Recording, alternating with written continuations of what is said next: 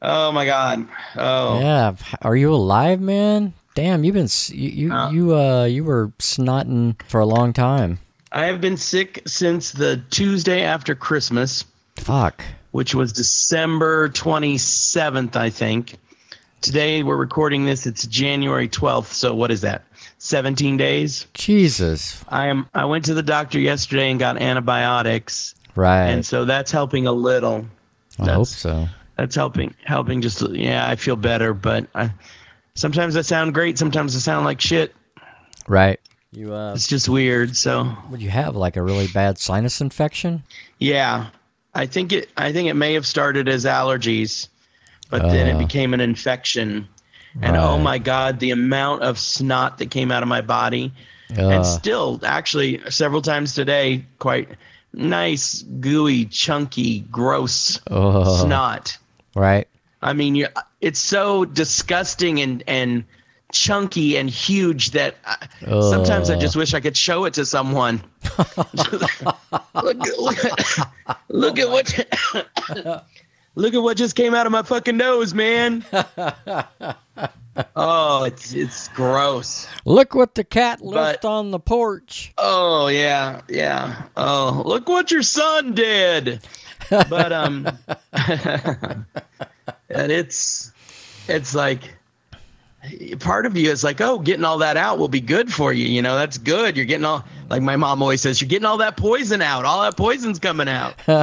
and uh, well, uh, but it just it Yeah. just keeps coming and coming. right. Well, So weird. that that might be true now that you've got antibiotics on board. That you know the the poison's coming out. Yeah, all the crud's coming out. So. Yeah. I feel I definitely feel way better today than I did a couple days ago, but I Yeah. still I'm going to Houston this weekend and I'm just like, oh, it's a long drive. yeah. You know, I definitely I was like I haven't, you know, New Year's I did nothing.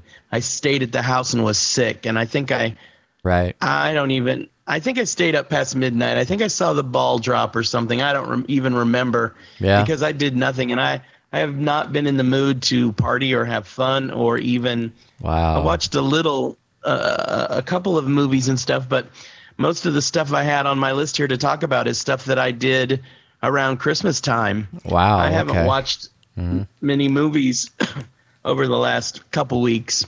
Wow. um, you just been sleeping and and just trying to uh, get comfortable and Yeah, survive this well, I've had- horribleness. I've had some really bad headaches too, which makes me think it's allergies and Oh. sinus crap and all that. And so some days I come home and I just want to lay in bed and close my eyes. Ooh. and I have been. With anyone who knows me knows this is really odd. Uh-huh. I've been going to bed at like ten thirty and eleven, and getting up at like six thirty, seven in the morning. That's not me, man. No. that is not me. I don't know who that is. Usually you're, So- you're you're like a night owl, and you know, getting up Yeah. just in time to uh, go to work. yeah, just yeah, to get up at eight o'clock usually kills me. Right. Um, Have you missed many days at work? no, I haven't missed any. Wow, I don't I don't know how I you took do a. it. I took a day. You know, I had taken. I was gonna go to Houston at Christmas, I think. Yeah. I, I took I took the day I took the day before Christmas. Christmas Eve was a Saturday, Uh huh. and um, I took the Friday beforehand, and then the Thursday before that, I left work early because I was feeling bad, and I thought I would. So I was off for like five days over New Year's. That was New Year's. That's New Year's. Yeah. Anyway, I I've you know it's just been weird. My whole life has just been, and the part of the partially it's not bad because I have been sleeping Mm-hmm. which sometimes when I get these colds, I don't sleep, and then I have super panic attacks about not sleeping. Oh yeah. Um, so I haven't had, and that's basically because you can't breathe when you sleep and you keep waking up. Oh yeah. Um, yeah. And I, I, I haven't really had that. I haven't slept full through a night. I wake up every couple hours, but I go right back to sleep and sleep okay. Um, Well, that's one so saving grace I mean, then. I mean, it, yeah, it's that has been the good. The good of it is that um, I've actually gotten a decent amount of sleep, but it feels like all I do is sleep and work and sleep and work, and work has been really busy this this since the new year. So yeah, probably so. Hmm. It's Damn. been a little. Everything's been a little. Everything's been a little overwhelming. But isn't that everybody's life? Um, yeah. At least the last uh, couple of weeks for me have been a little bit crazy. I know you took time off around New Year's and went to New Orleans Yeah, yeah, we did. af- after the first of the year. right. Are you back to work now? Uh, yes. I've been back to work. Uh, yeah, since Monday. Yeah. Cool. Okay. Finally, but uh, yeah, I was dealing with some serious uh, issues regarding work, and I think I might have hinted to you about it uh, just briefly. Um, Oh yeah, I kind of forgot. Yeah, last week. Um, I'll, I'll tell you the whole story. Um, all right, first off, um, right before Thanksgiving, I got a call from a person who I used to work with, who now works at a different company, and said, and uh, she had said, "Hey, um, would you be interested in talking to some people at my work about possibly coming to work here?" And I was like, "Well, I hadn't really thought about going to work anywhere else, but you know, I mean, it's it's worth keeping your options open and see what else is out there and stuff like that." And so, Sure. Yeah. all right. So I um she put me in contact with president of the company. No, actually was the head of engineering. So I talked to him and I organized a meeting between myself and the head of engineering at that company and uh, and, and as it turned out the president of the company also. And it was a meeting. It wasn't a interview per se. Uh, it was just kind of a, a mutual information exchange. Me telling myself, me telling them about myself, and them telling me about the company, and and uh, and they gave me a tour of the place and everything like that. And so that was right around Thanksgiving, and so that was all fine and good. But um, so after that, didn't hear a thing from them for you know at least a month, and then right around Christmas, got a call from another guy who was like the um, head of manufacturing. Okay, and he said, "Hey, I'd like to meet you for lunch. Can we meet at Texas Land and Cattle Company?" So I was like, "Okay, that sounds good to me." And I'm like, "Whoa." Things are happening again here. They're they're interested in me after all, and so I go to the uh, Right. so I go to the, the the lunch meeting with the guy, and at the meeting he offers me a position and gives me even gives me a price. He says, you know, we'll pay you twenty five percent more than what you're wake what you're making right now at your current position. I'm like- Wowza. I'm wow. like, I'm like, holy crap! That's that's a that's a pretty hefty uh, job That's offer. subs- yeah, That's a substantial job offer. Yeah. Right. And so, you know, it was, it was a verbal thing. And so he said, well, I, I, you know, I can have this to you in writing this afternoon.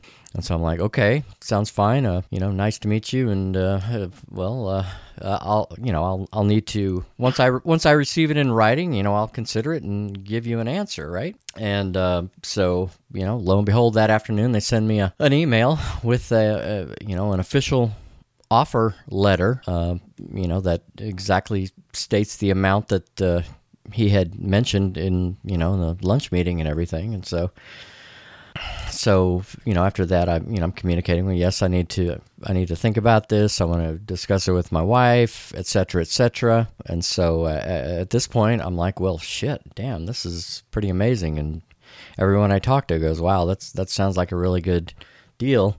And um, so I talked to uh, my manager at my current job and say, hey, look, here's the deal. I just received a job offer from another company, and I, you know, I've I've worked for this company for a long time, so I, you know, out of respect for y'all, I, I'm gonna, you know, let you know that I, I received an offer from this other company, and so I, you know, I'm giving you the opportunity to respond in any way that you uh, would like to.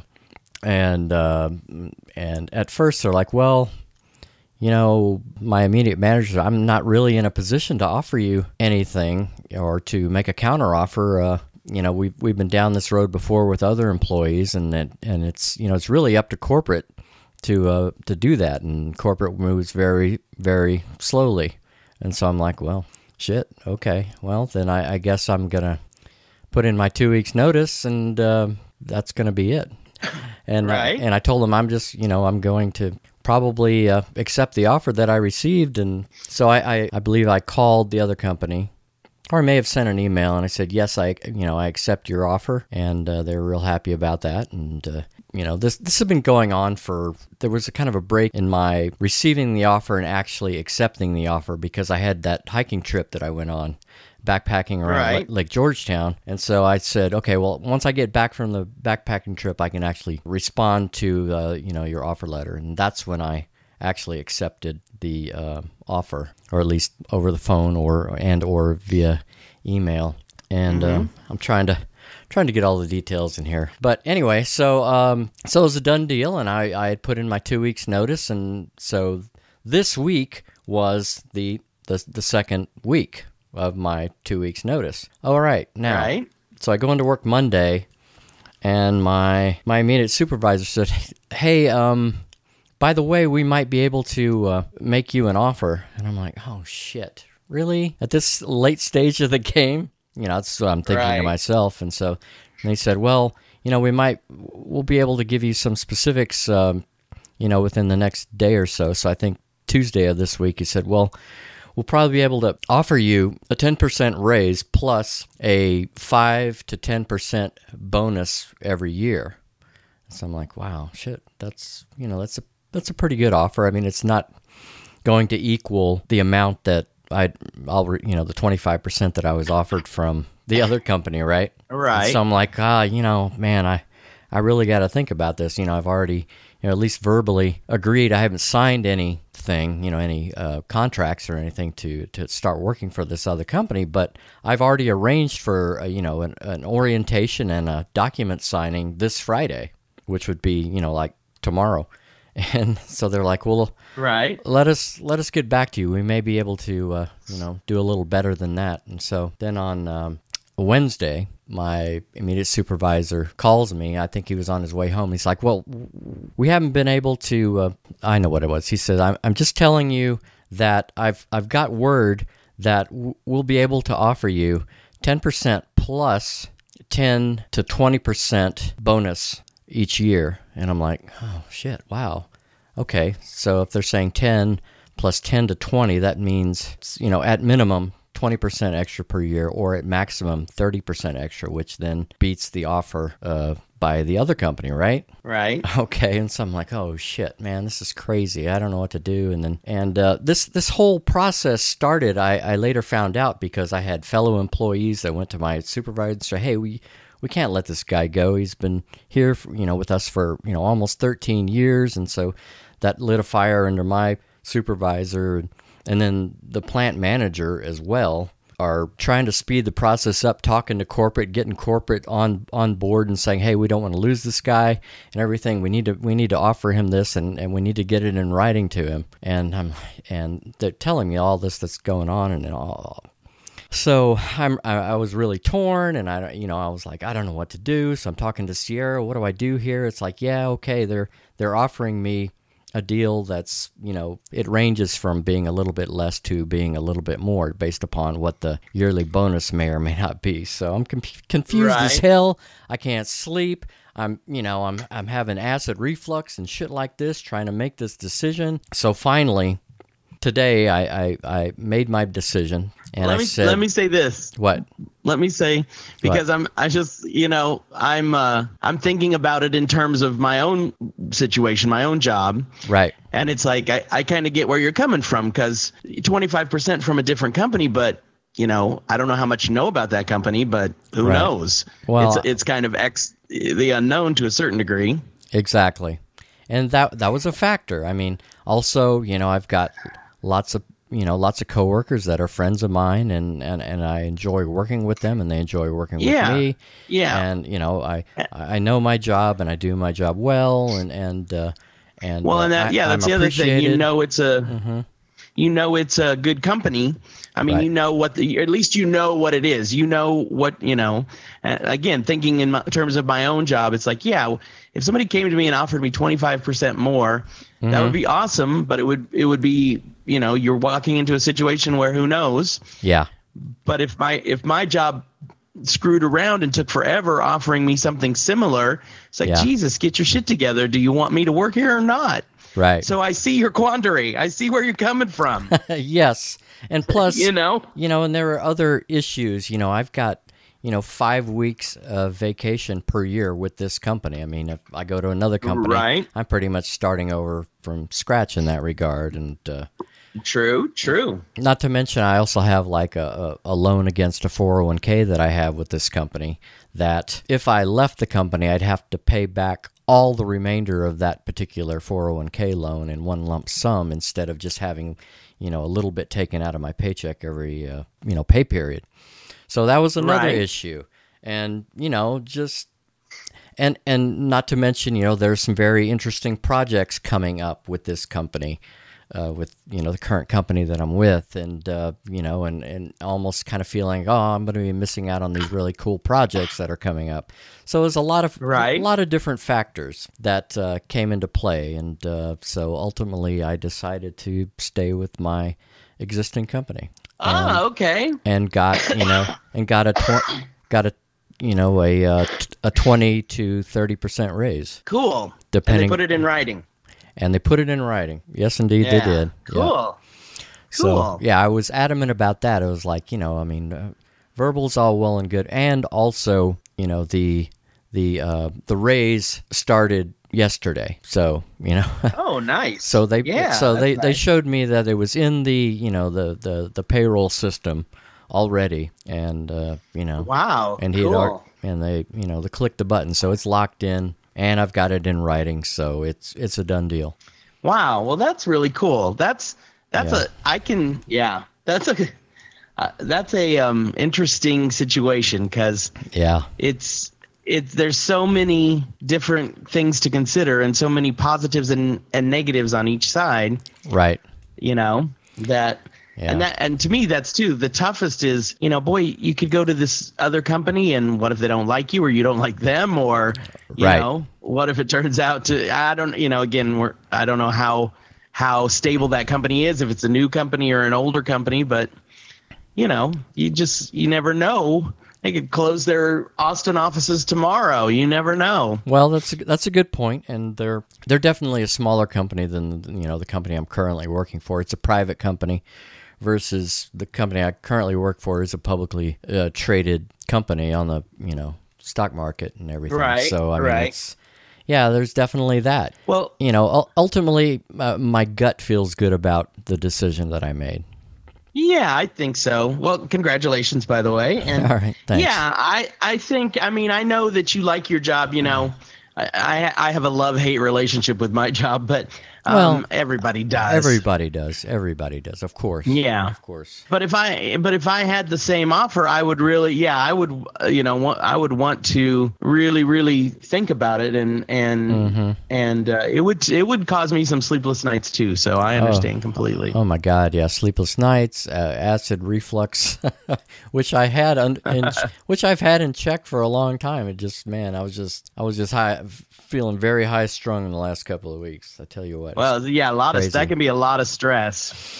That can be a lot of stress. Indeed. And what's what's Well, so I- what's so weird about the thing is that this company is not known for retaining people. I mean, in the sense of if somebody is, receives another job offer, this is very unusual and very rare, and so that's why I was so floored by uh, a counter offer even even happening. Right, right. Because because our I mean, com- that our, it our says a lot. It yeah. says a lot. yeah, it does. Our company has lost at least you know eight employees to this other company that I was uh, being wooed by. Oh, wow. So, yeah, so Wow. so it's a pretty big deal that you know this was I guess the the straw that broke the camel's back, and they finally uh, changed their ways of doing things. So it's pretty wild. Right. Mm-hmm. Finally, yeah. Eventually, they got to say, how long can we keep sending our people to someone else without doing anything about it? Yeah. Well, exactly. I think that that might be a big part of it. That's true. Well, uh, hey, we didn't do the opening of the show. Right. We just did. wanna we you- just we just did a long pre-show just now. Right. I, do you want to do the opening? Uh, sure. Now that I told you all of my uh, employment issues and and uh, decision hard decisions I had to make this week, uh, why don't we kick this puppy off? in- Okay. Yeah. Well, I've got more questions for you once we get through this too. So. okay. All right then. in three, two, one.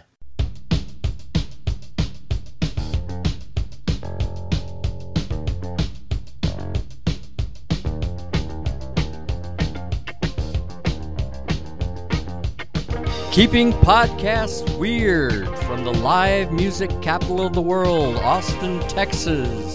the city that brought you Moon Towers, Shawn Colvin, J. Frank Dobie, the Flametrick Subs, Jim Hightower, Turk Pipkin, Zilker Park, and the world's largest urban population of Mexican free tailed bats. It's a slippery slope with the dazed and confused Mark Browner and Lodger. Yay! Hello, Lodger. Hey, hey. Long- Hello. Long time no talk, man. I know we haven't recorded one of these for a couple weeks. So much shit has happened and and uh, has happened, Yeah. and uh, we also need to throw in our disclaimer that uh, because we're getting closer and cro- closer to that inauguration day, Yeah. and we know life in America is about to become shit, but we're going to do the show anyway because we, we have fun doing it. So, That's right. so you know, Yeah. um, boy. Oh well, that reminds me. i i wanted to ask you a couple more questions, but Okay. before before I do that, uh, speaking of the inauguration and that guy, Yeah. um, that uh, guy. you know, a cup. A cup on the last show, I think it was. Wasn't the last show the one, or was it two shows ago, where Mm-hmm. we were talking about Brian Eno and the little room and golden showers and all that? yes. I can't remember what episode that was. Uh, 25, maybe, because I don't even know what episode this is. Is this 27? yeah, it was. Yeah, this is twenty-seven. Yeah, it was episode twenty-five. We were talking about Brian Eno, and I'll come running to tie your shoes. That's right. So when we when I was promoting that show by doing some tweets, Yeah. I tweeted I tweeted um, does Brian Eno like go, hashtag golden showers dot dot dot here come the warm jets right. and so with this Trump thing this week with the golden showers all of a sudden that tweet started getting a bunch of hits Oh, oh really? I, I guess because people were looking at the hashtag golden showers wow. So I mean, not a not a you know it wasn't thousands or anything, but it got Yeah. several likes and several re- retweets, and I was like, for, it took me a minute. I was like, why the- why the fuck is this all of a sudden getting likes? And then I was like, oh, hashtag golden showers. right. Hey, Lodger, you're welcome. You're welcome. That was awesome. It was awesome. I was just like, wow. That- well, and so oh, hopefully so some of those people listen to the show. I hope so. Yeah, that's funny. That's what I was, th- you know, for some reason that popped into my head um, this afternoon. I was, th- I was thinking, I was, I wanted to say, hey, what do Brian Eno and uh, the next president of the United States have in common? We're both into Right, hashtag. both into hashtag Yeah. golden showers. Yeah, Well, I guess we should say they're both allegedly into the hashtag golden right. showers. Who yeah. knows? On both counts. Who That's knows? true. That's true. Yeah. It's it's funny because I also I kind of poked around online to see if I could find anything about it, Uh huh. and there was a there was an article that Chrissie I say Chrissie Hynde, the lead singer of the Pretenders. Yes, Some people I think say Chrissie Hynde, but I think it's Chrissie Hynde. I, I think you're There right. There were some. There were, you know, she was a rock journalist in England for a while before she became uh, famous with the Pretenders. yeah. And uh, she had gone and interviewed Eno in his house and written something, I think, for New Music Express. Um, and Eno talked about um, his pornography collection, and Oh. you know, and I was thinking, you know, on Here Come the Warm Jets, there is a playing card Yes. and he was talking about collecting pornographic playing cards, and there is one with a with a girl urinating on the uh, on the cover of it's either on the front or back cover or both of Here Come the Warm Jets. oh, well, there you go. and and yeah, so it was kind of an interesting article. More Um, clues. And and yeah, and it just led me to believe, huh, maybe there is some some credence to this idea that that is something he was into. And you know, who knows, but it was kind of interesting to read about it. All right. Well, that's cool. I mean that yeah, that I'll- interview was from Mm-hmm. when Here Comes the Warm Jets came out, like 70, 74 or so. oh, wow. Okay. Hmm. I'll have to seek that out. Yeah, it's not very long, so it's e- it's a pretty easy read, and and it it really was kind of interesting because uh, she also mentioned something about there being uh, two or three other women in the house, and um, like one of them coming in the room and lighting Eno's cigarette and then walking away without without him asking her to do it or what you Oh. know Wow. just weird you know some weird things that she talked about that happened so like he had some interesting uh, ar- arrangement, as if he was, uh, I don't know, uh, yeah a man about the house. I don't know what that right means. Or something yeah Or, uh, yeah. yeah. or whether he was whether he was uh, dominant or over these women or something right. you know Hmm. or, or whether it was just a show for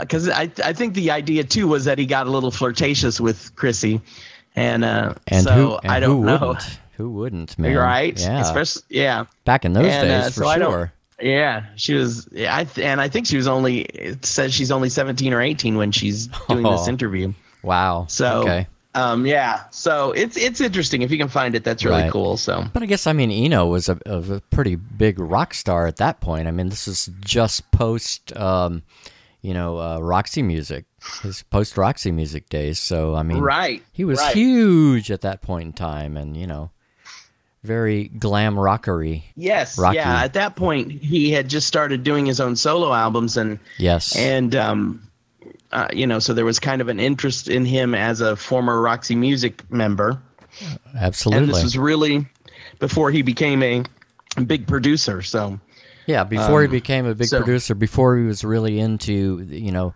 transitioning into that ambient sound, though there were hints of that even in his early uh, uh, solo works, but, you know, that was still to come where he got, you know, super hardcore into ambient and became a. right, yeah, just right, right around the corner, Right.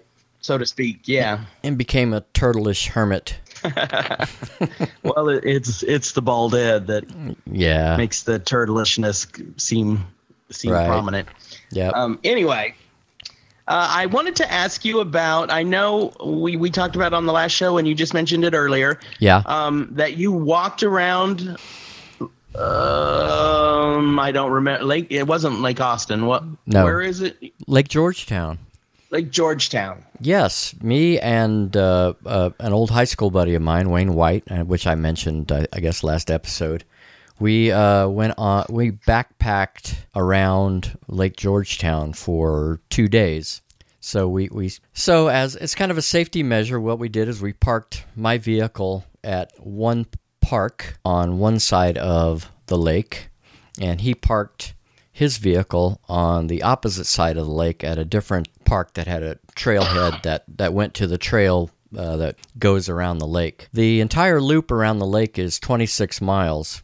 We made it 22 miles. Basically, we walked from one car to the other car. So it was like the first day we hiked and it's it's over varying terrain. It's like there are like marshy areas and there are uh, rocky hilly areas. There are kind of wooded areas. It's it's an interesting variety of terrain there and uh, so we walked 11 miles to a camping area that happens to be on one part of the lake and we uh, we you know we backpacked everything in. That includes you know tents to sleep in, uh, sleeping bags, you know all food, all water that we were going to drink. Uh, though there was water available, you know, uh, from a tap at the place we camped that first night, and so we we camped the night. You know, we cooked. We you know we built a campfire and we cooked and we ate and slept like a like a log that night because you know after after hiking 11 miles with a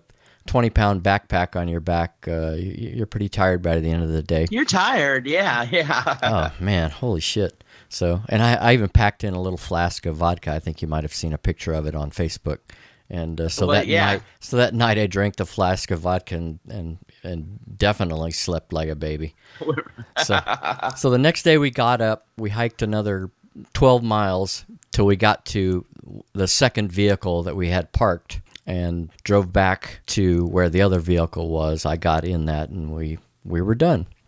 And uh, yeah, it was a good experience. I wish we could have made the entire loop, but for some reason I, we weren't able to do it, and it's probably equipment issues. You know, I'd like to get a better pair of hiking shoes because uh, after a while of walking on areas where there's like you know jagged limestone sticking through the trail it starts giving you stone bruises on your feet.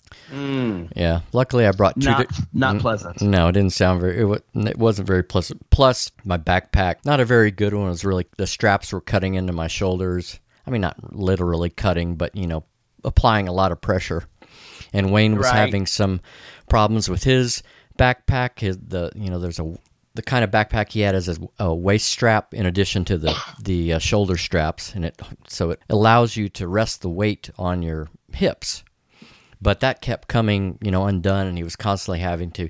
So we had some equipment problems, slowed us down a little bit. Had we had, you know, better equipment, we probably could have done the entire 26 miles, you know, the the complete Right. loop from, you know, starting at the first car, going all the way around back to the first car, not even needing the second car. But uh, anyway, it, was, it was still a whole lot of fun, and um, you know, I think one day I'll probably do it again and, and do the with better equipment and do the entire 26 mile loop and consider it accomplished once and for all. So Yeah, I um, you know, I well, I'm not a big walker. I probably, you know, it, walking 26 miles would kill me. But yeah, the walking part doesn't seem so bad as the.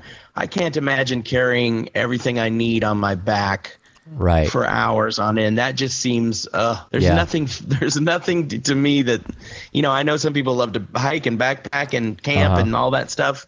right. It's just not for me. no, I get it. Yeah, just yeah. If you, if you were just walking without having to carry a bunch of shit, it, it's definitely a lot easier. But you know, if you're trying Yeah. to trying to do what we were trying to do, yeah, it would Yeah. it, it wouldn't be Make it comfortable an at the- adventure. yeah, but uh, so yeah. Well, cool. Well, how did it? Uh, how did it help you clear your mind? Because I know you were going through all the stress of the job situation. Right, because that was when that, you did that. Yeah, that that was the time when I was still considering whether to accept the offer with the other company, and so also it you know it gave me a little little t- yeah a little time to uh, consider and think and just clear my head for sure. So Right. Yeah. and uh, yeah, it helped a lot. Yeah, I you know it also gave you know it stalled for a, enough period of time to uh, allow you know my current company to uh, think about Think about things. yeah, think about things as well. So yep, fun times, fun times. Yeah, interesting. That's a cool. I mean, I know that's the kind of thing you enjoy, and that's cool that Right. Wayne w- was willing to to go with you, and you guys had a good time. Oh yeah, yeah. I know we're I know we're great friends, but that that's not going to be me ever with you there. no, that's cool. We've got we've got other cool things that we like to, to do and hang out and do Absolutely, things, yeah. Right. So, yeah, absolutely. Oh, you know. Oh, let me just mention one thing. That after the first day, when we finally got to the uh, the camping area where we are going to stop for the night, there's um, it's the uh, San Gabriel River that feeds the uh, uh, uh, Lake Georgetown, right? And it's uh, it must be spring fed and spring fed in parts because at the end of the day, I was like, oh man, I feel so grimy and gross. I'm just gonna jump in, you know, jump into the river and get all this sweat off of my body and stuff. And so I just stripped down to underwear and kind of just, you know, flattened flattened out on in, into the water, and it was like cold as hell, but felt so good. It was ex- extremely refreshing. Now I'm assuming then you were at a place where there weren't a lot of other people. Well, there were some people there, but I didn't give a fuck. I was like, and I was like, well, my underwear kind of looks like swimming trunks. Uh, so, right? Yeah. so, no one. Yeah. Some people would probably have to get really close to tell. So Yeah, I mean, th- I did see. Oh, a that's cool. I did. There was a woman walking her dog who was licking her lips, but I think it was just because they were chapped. just, just because they were chapped. which is which is common. Yeah, common. of course, Well, sure. cool. Well, that's that sounds like a fun time. Yeah. Well- yeah, it was. So, While you were well, that was after Christmas, right?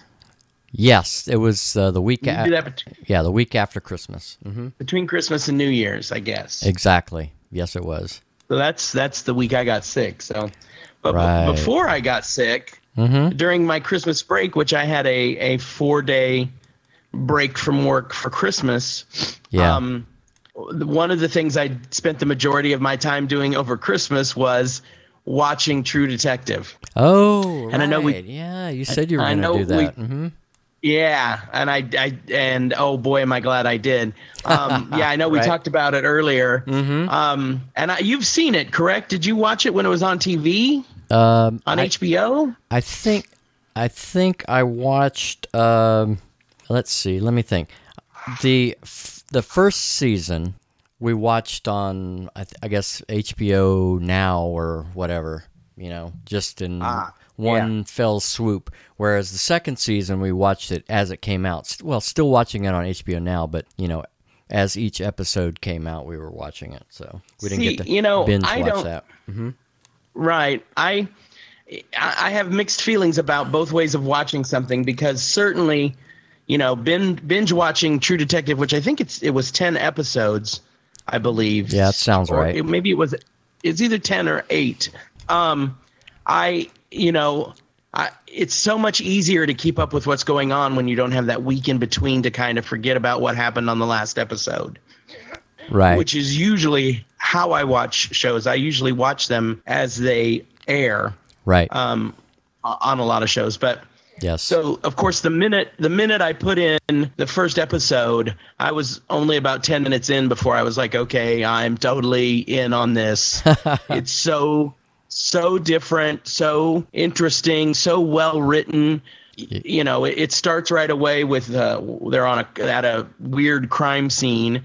Yeah. It's, you know, and it's it's kind of Lynchian and and and then you realize as the story goes. Um, at first, I thought there's there's things where it's like they're on a doc. You think it's a documentary film thing where they're talking to the camera. But Yeah. then, of course, as the show goes on, you realize that they're actually being interviewed by other FBI agents about this case that happened in the past Uh huh. and and so you know at first because i hate the i hate the mockumentary format i fucking hate it. And so at first i was like oh i can't believe they're doing this. Yeah, the documentary style is is definitely run its course, and it's getting a little old. been- right. yeah it's been done to death. And so i mean i don't even know exactly when you you are informed that no this isn't someone filming them this isn't like a fake documentary where they're talking to the camera this Mm-hmm. is this thing where they're talking is because they're being interviewed by uh, other FBI agents Yeah. and and and time has passed and Right. so then you know you i- i- it's done really and that I don't mind at all I don't I don't even mind a documentary or mockumentary feel if they can make it feel realistic as if that would be something that would really happen. But when it's just kind of like, you know, I know people love The Office, but the you know the whole Office thing, I I can't hardly watch because of the it's is it supposed to be a documentary or why are these people talking to the camera? Yeah. And I kind of hate it on Modern Family too. It's like Ah. Modern Family, such a great show. They don't need that fake documentary because who who who are who's filming them? There's they're not on a show. I anyway. oh, um, yeah. Well, it's yeah. It's just a probably be because you know the American viewer is so accustomed to um, you know reality shows and that that documentary style that I don't know they right. What it is is a it is a a poor screenwriting device that someone without talent uses, in my opinion. well yeah you know the only thing I, the only if you- thing I hate more than that is the use of reporters on the scene in movies. Do you know what I mean? Oh, yeah. where they're trying to Yeah. progress the action of a, uh, a narrative film, and they have you know the reporter standing you know in front of a camera uh, situation. That that's that's an overused Right. device that's been around for a long time. it is it is But, uh, you know Although I can stand that, I can take that a lot more than I can the mm, fake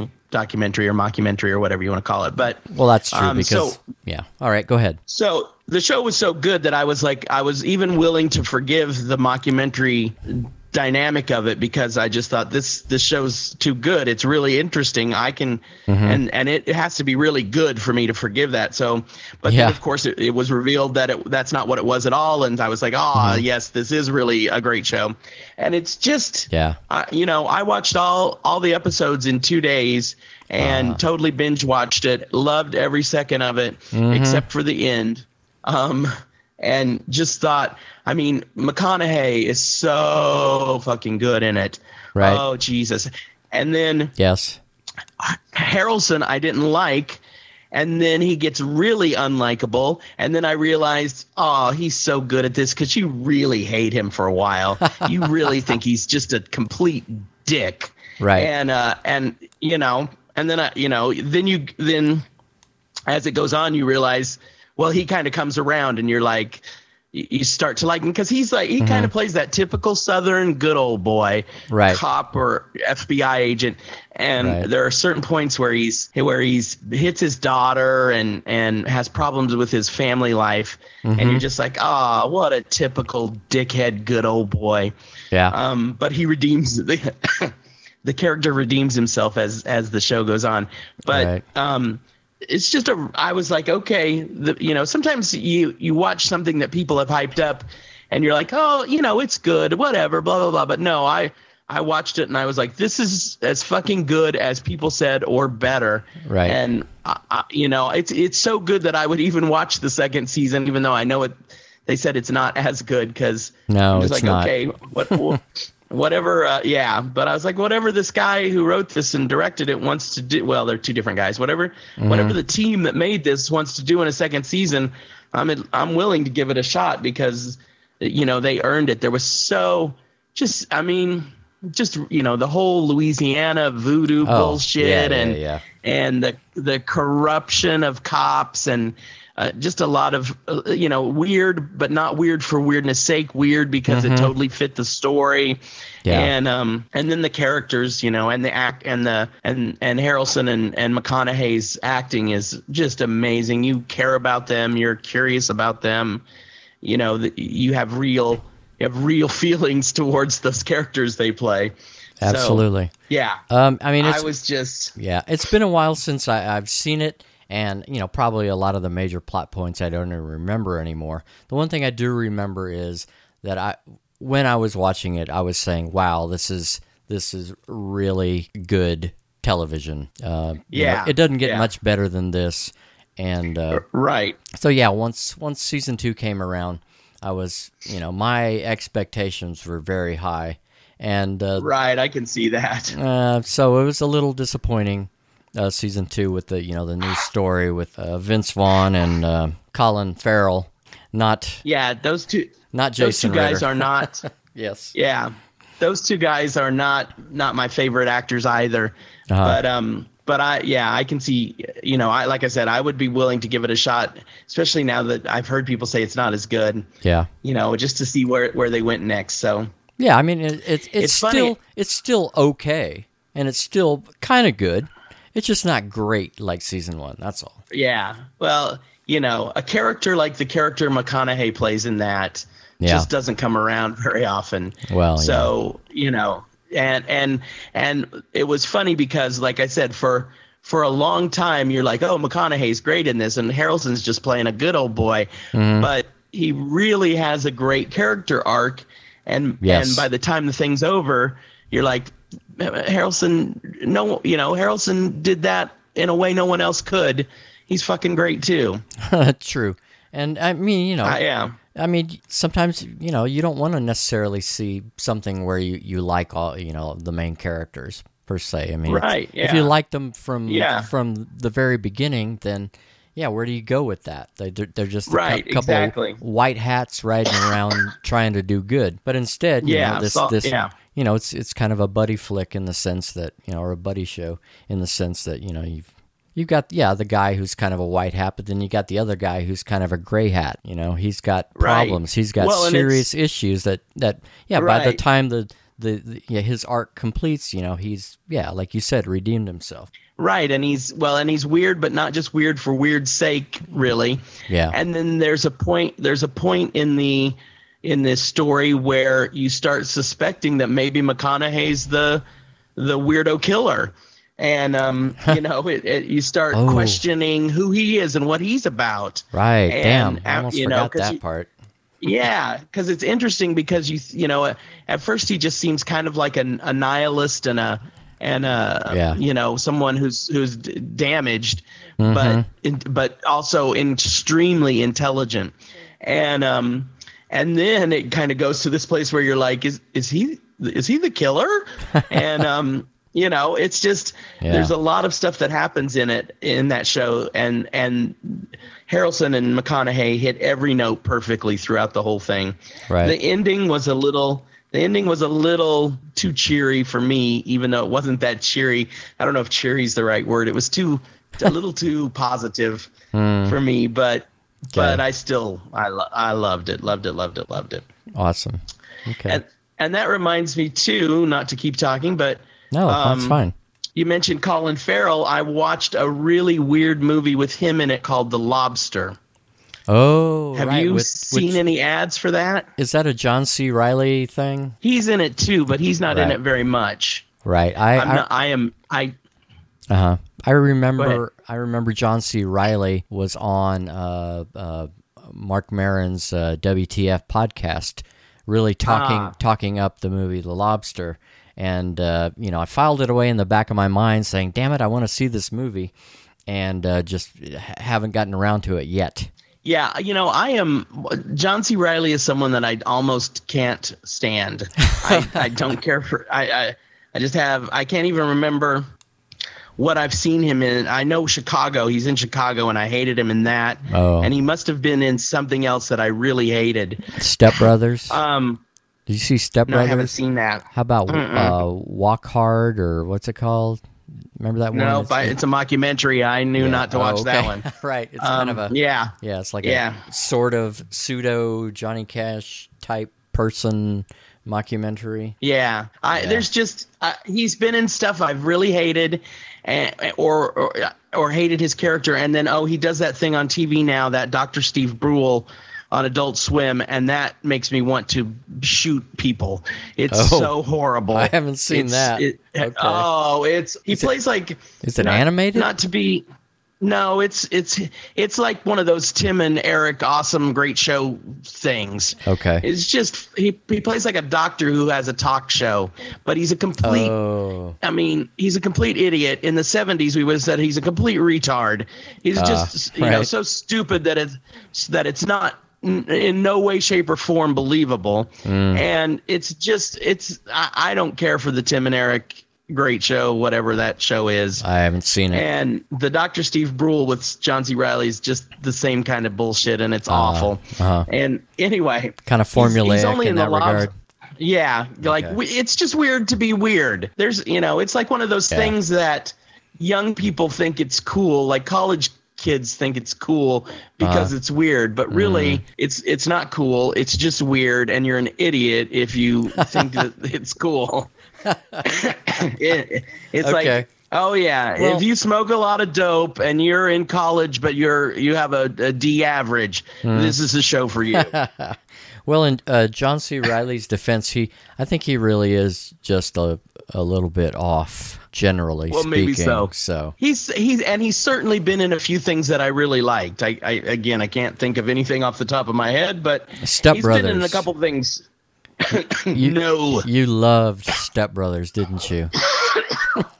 no. Okay, I didn't think so. I know. I think Hmm. isn't he in um isn't he in Talladega Nights? Because I do like Talladega Nights. Yes, yes, he is in Talladega Nights. Yeah. and uh, Yeah. So he's been in things like that. That a couple of things with Will Ferrell that I think I liked. right. Um, and in the Lobster, he's he's only in it a little bit. I mean, Right. Colin Farrell is the the main actor, Mm-hmm. um, and the Lobster is like it's really good. It's, Mm-hmm. It's- it, it drags on a little bit, but it is like the the only. You know how in the '70s there was kind of a lot of absurdist stuff out there yeah. you know and it's like it's like got that real 70s absurdist vibe to it. I mean there's a story there's a story and it makes sense but it's told in a way where you you just get thrown in the story and you kind of have to figure it out what's going on.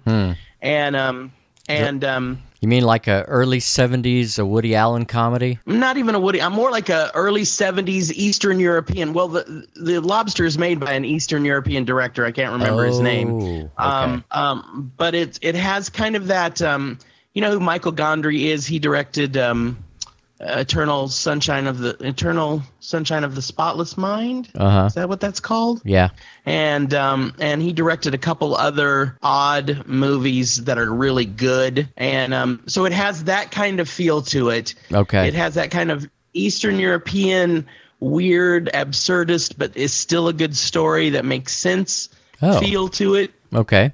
And it's just wholly unique. And even Colin Farrell, who you know plays it as kind of a middle-aged, um, normal uh, guy, Yeah.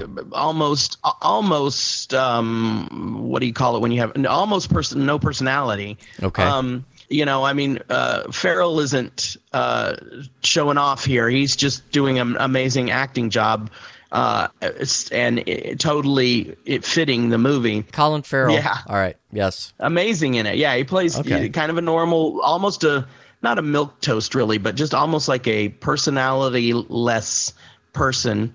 Okay. And um, Right.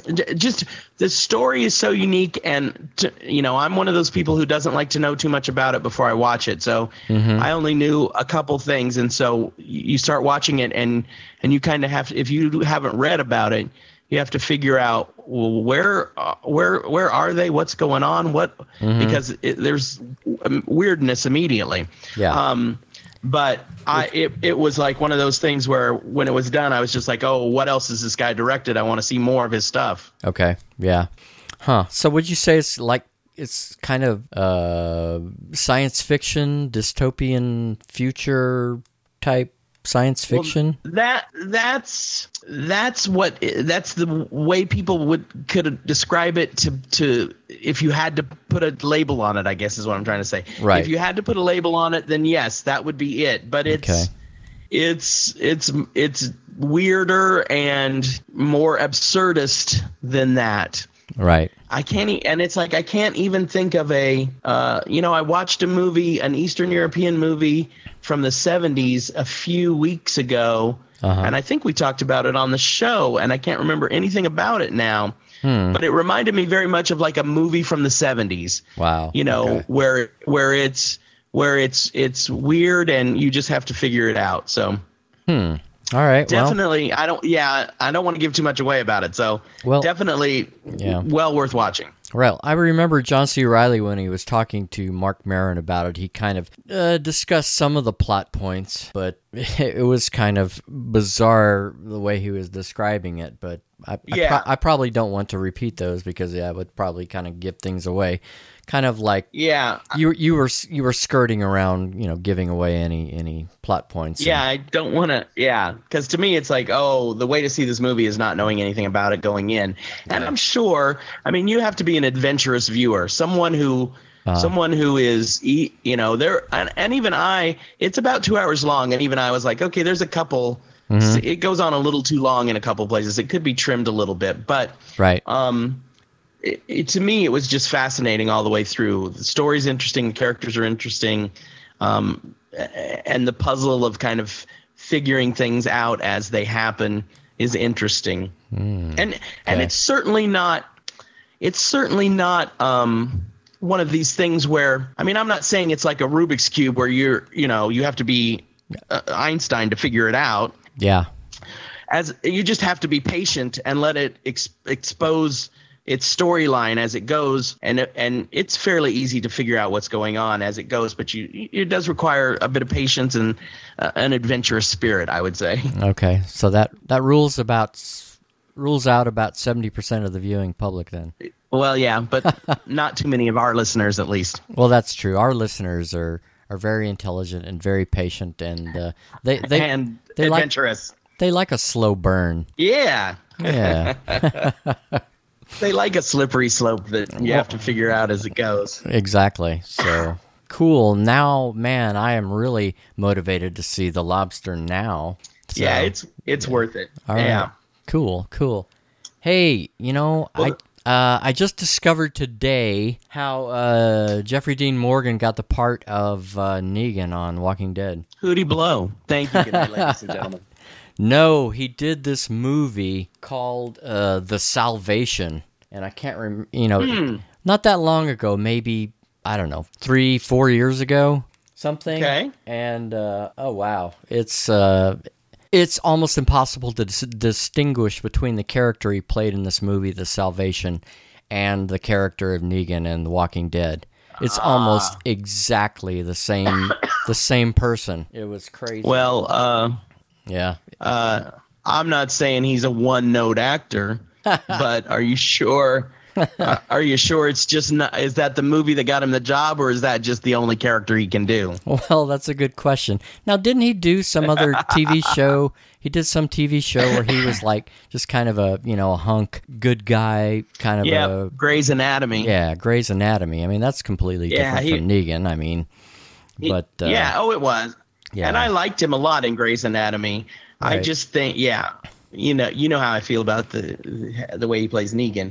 Um, Right, I know. And and as and as I've said too, I don't blame him totally. It's a poorly written character as well. But um, so did you watch this Salvation movie? I I caught like the last half of it, and I you know I I think I had already caught like portions of it before, but this is on like Showtime and stuff, and it's like it's like one of those you know late eighteen hundreds. Uh, you know, uh, old west, uh, uh, Ah, you know, kind of movies, and uh, it was like, I guess, like 1870s America, and this uh, Danish settler, uh, his son and wife are murdered by this guy who just got out of jail, and so he comes across their bodies and the guy who committed the crime, and so he picks up a rifle and kills the guy who killed his wife and son.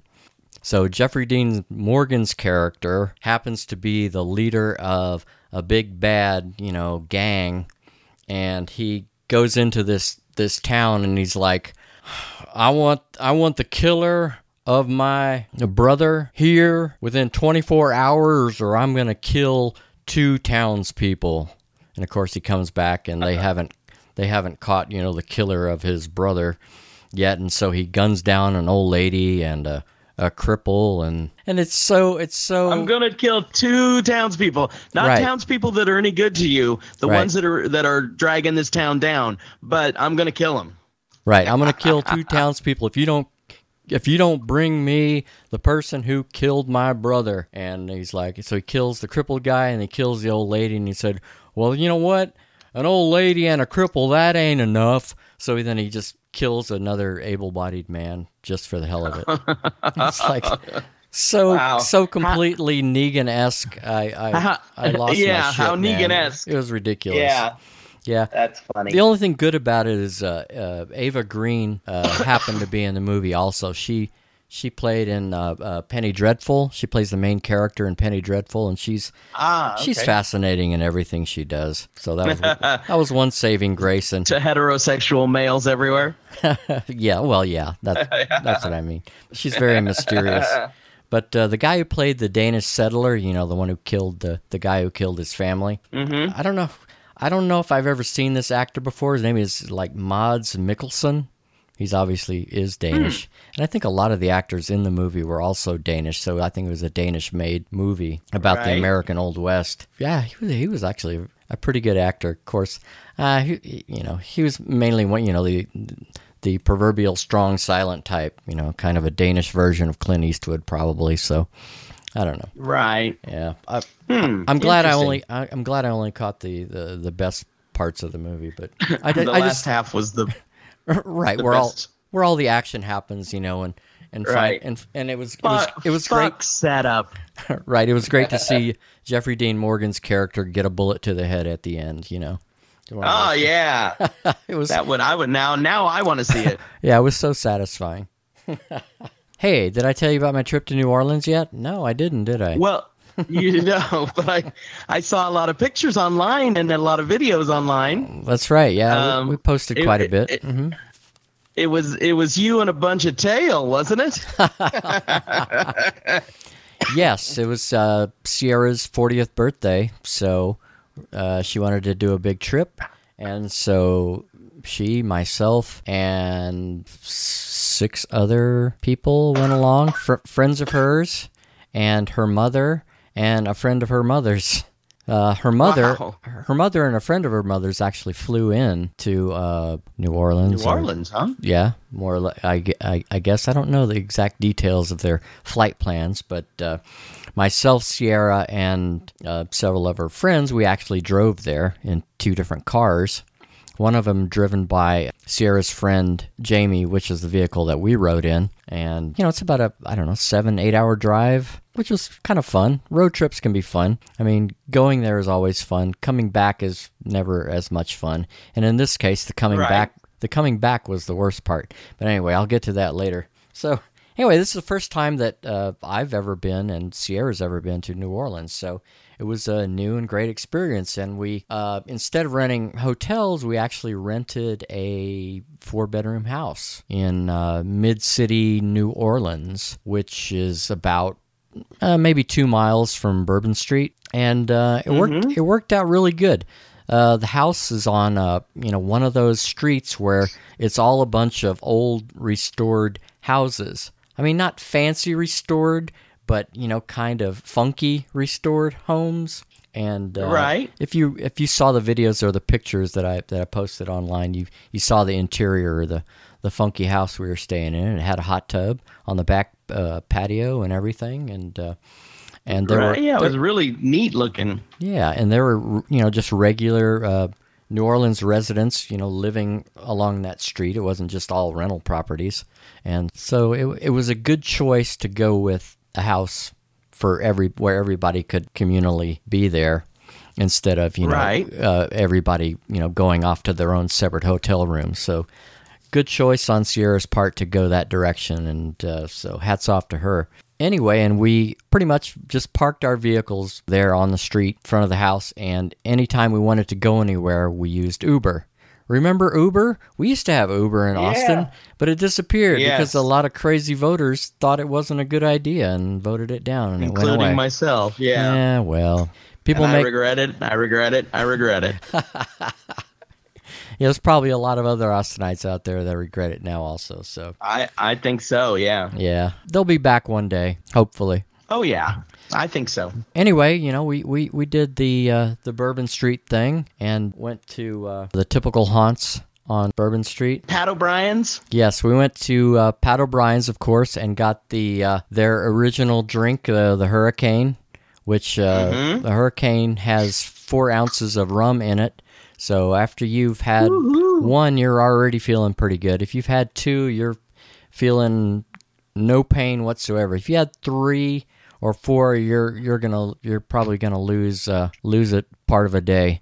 Uh, so you got to be careful. Yeah, you know it's it's kind of fun to do. You know the the typical things like that, and it's worth worth it. You can eat at Pat O'Brien's. One night we, we went and had went and had a meal there, and uh, I got the typical New Orleans fare. You know what they call the New Orleans triple, which is red beans and rice and gumbo and uh, the other thing etouffee. Uh, so I Oh, you know, right. so I definitely got the you know the full Cajun food experience that way, and uh, we also went to uh, there's another bar called the Tropical Isle, which has the world famous hand grenade drink, and uh, it's like it looks like a, a hand grenade with like a long stem on it, and it's uh, probably mostly Everclear in there, and you can get pretty wasted if you stay there too long.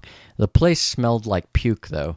That uh, that's which is probably not uh, unusual. Not exactly uh, the the greatest smell to be smelling while you're hanging out at a bar, but but that's fine. And you know, we stopped off in, at a different uh, club because we heard some really good uh, music playing in a bar, and so Sierra and I. Well, we were on our way to go to the New Orleans Museum, which is further down the street, but we decided to go into this bar instead and listen to this live music, and it was pretty cool. And um, Sierra pointed out to me that the famous chef Mario Batali happened to be uh, in the bar at the same time we were, and he was wearing his orange Crocs. Wow. He was wearing his orange Crocs per usual. You know, I didn't want to stare, so I just kind of glanced over and like, "Yep, must be Mario Batali."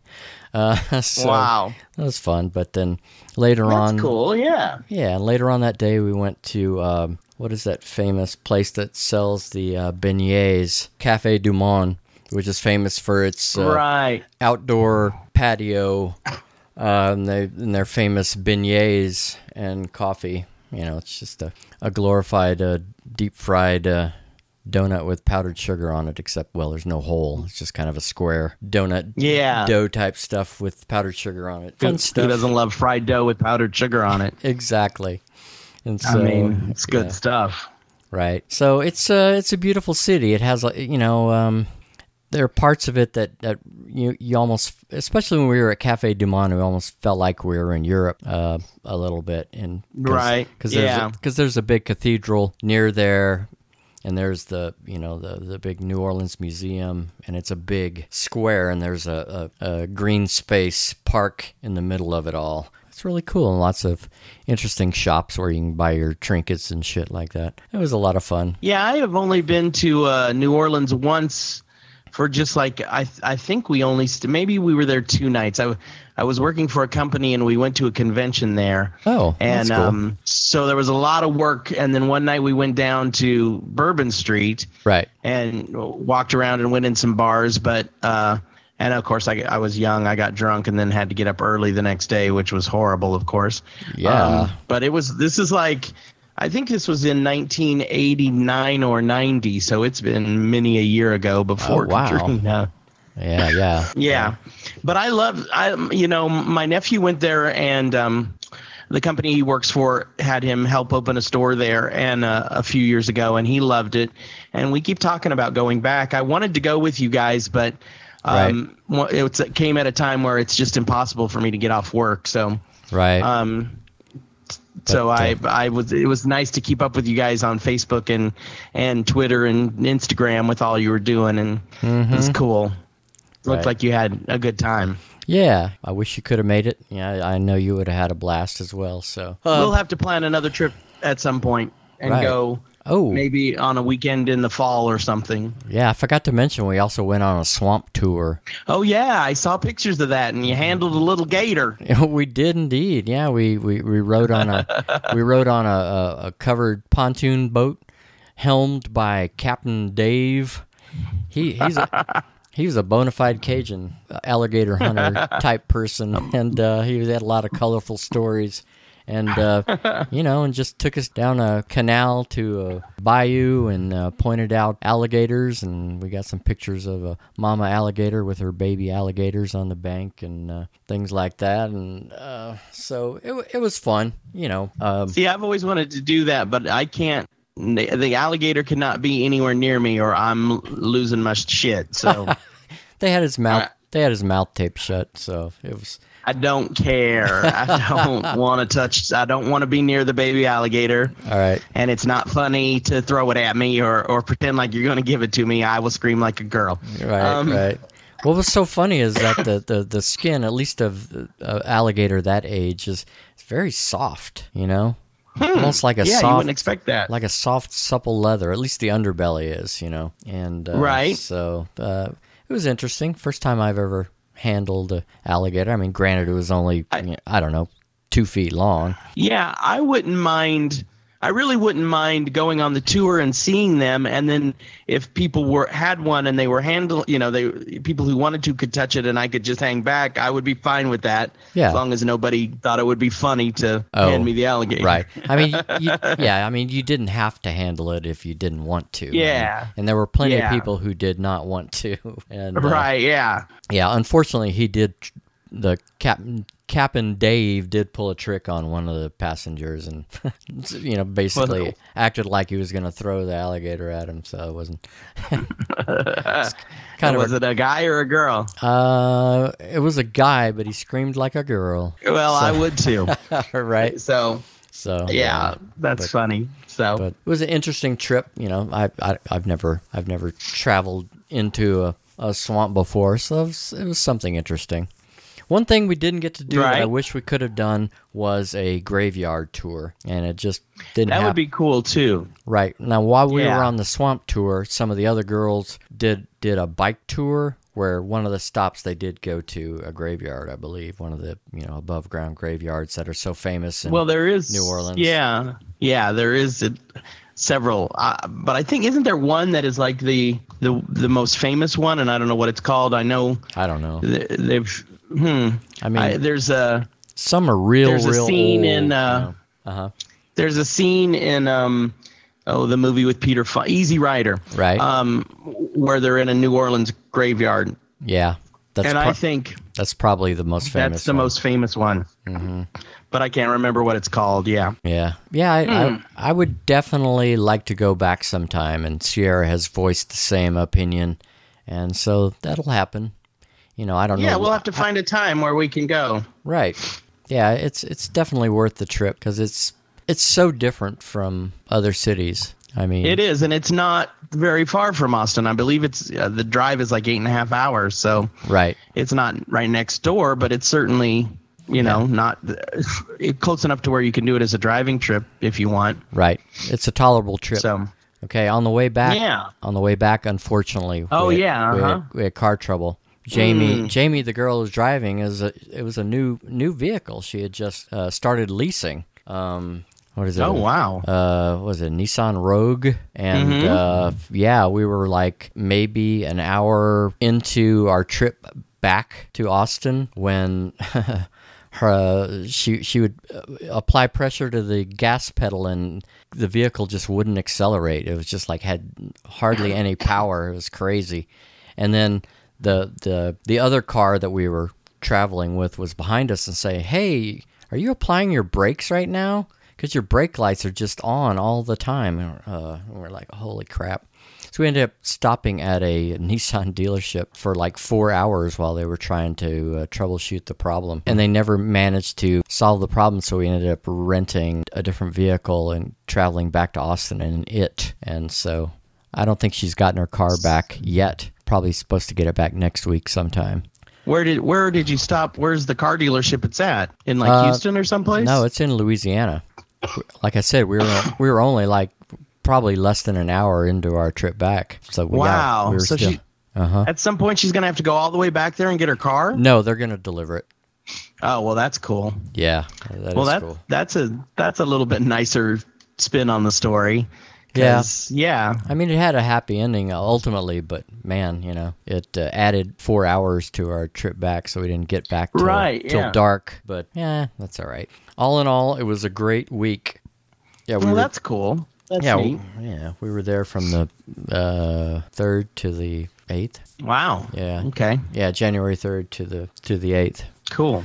First week of the year. Mm-hmm. It was fun. Well, um. Yeah. Oh, you had some other movie that you wanted to talk about. Oh yeah. So and, and I don't know how to segue into it from that. there was no there was no real obvious segue that I could figure out to get into it, but so there was a there was a time in the 90s when I first started getting into movies Yeah. and I watched a ton of movies and I bought this is of course before the internet I bought a ton of books about movies. Oh. And one of the books that I bought, well, I think at Half Price Books probably was called uh, because I had this kind of thing where I was kind of interested in bad movies.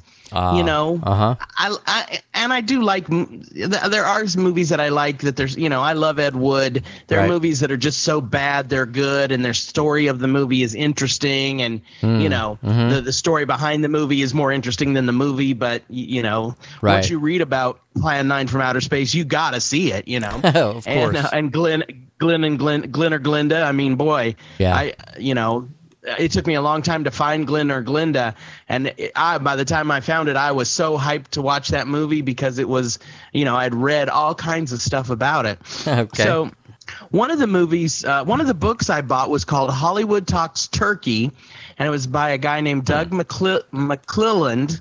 And Okay. what he had done is he had he had gone through like magazine and newspaper clippings from interviews of stars and he and so the whole book is blurbs of stars talking about movies they were in that were considered flops ah. and he also wrote to some stars and asked them if they would tell him about a particular movie they were in that was a flop. And and he so there were there were some things that were letters he got back from different stars. Um, it's just a really cool book if because it talked you know it talked about a lot of old movies and it, it wasn't necessarily th- that the movies were bad it was that they didn't make money at the box office for whatever reason and sometimes it was you know the the it came out at the wrong time or you know it could be a lot of different reasons that a movie failed at the box office in the old days right. um, so it was a really, it's a really cool book. So there's probably I, you know, I remember one time I read the went through the book reading it, and I wrote down the name of all the movies that were in it that I wanted to see. Um, and you know, I've, I've since then I've had a chance to see a lot of them, especially on Turner Classic Movies. Okay. Um, but um, so there was one that I have heard about for that I read about in the book. I'd heard about it a few times, but didn't know that much about it. Didn't hear that much about it. It's a movie called No Single Blade of Grass. It came out in like 70 or 71. Mm-hmm. And it was directed by an actor named Cornel Wilde, who I've heard of, but I really don't know anything about him. Yeah. And anyway, Turner Classic Movies showed it in the middle of the night a couple weeks ago, and I actually set my alarm and got up and watched it in the middle of the night. Okay. Went to bed early, set my alarm, got up, watched it, and went back to bed. And it is as wonderfully bad as uh, anyone could hope for. It's so. It's so it's set in the few. Well, it's really set in the 70s, but it's supposed to be like just a few, just a year or two into the future, when uh, when when there's no more. There's some. I think there's something happening where uh, uh, fol- you know grass and wheat and other grains and stuff are are dying and they don't know why. Oh. And you know it causes a worldwide food uh, shortage Right. and um, it, it takes place. It starts in England, and and there are people who are leaving. You know, it concentrates on like four or five characters who are trying to leave England to get to, I think, Ireland Okay. or Scotland. I can't remember. To hmm. to because they think there will, that the the food will be there'll be food there that it hasn't affected that area, and they have relatives or family there Okay. and but it's it's just really there's just some really horrible so deliciously bad parts like at the at the beginning of the film there's a news news on TV and they're talking about like uh, you know how this is happening and and people are starving and stuff and they have these these images of like African children with bloated bellies laying there looking like they're about to die Yeah. and then it'll cut immediately to somebody carving into a juicy ham Oh, shit. and you know it's just just just horribly pretentiously bad Right. um you know it just uh and and downright gross at times Mm-hmm. and then it has it has a ton of images of dead animals as they're walking. First, they're driving, then eventually they're walking, trying to get to Ireland or wherever they're going.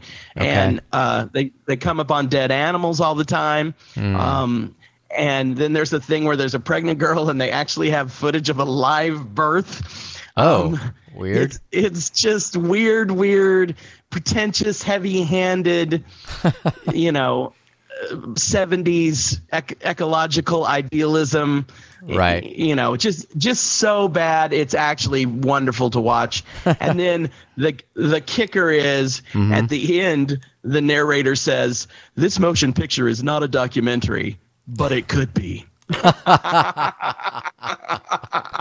wow. just wonderfully bad. So it was like I was just like uh, that's called- you know how it's it's Uh-huh. so cool when there's a movie you've heard about for and and in Mm-hmm. in the back of your mind for 30 years you're like oh my god I want to see this movie. Yeah. And I I've looked for it on DVD. It's not on DVD or or uh, a VHS that I could find anywhere. Um, and so when when it was gonna be, I was like, oh my god, it's on at four o'clock in the morning on TCM. But Oh, wow. I got up and watched it. I and and I am so glad I did. It was really just so deliciously bad.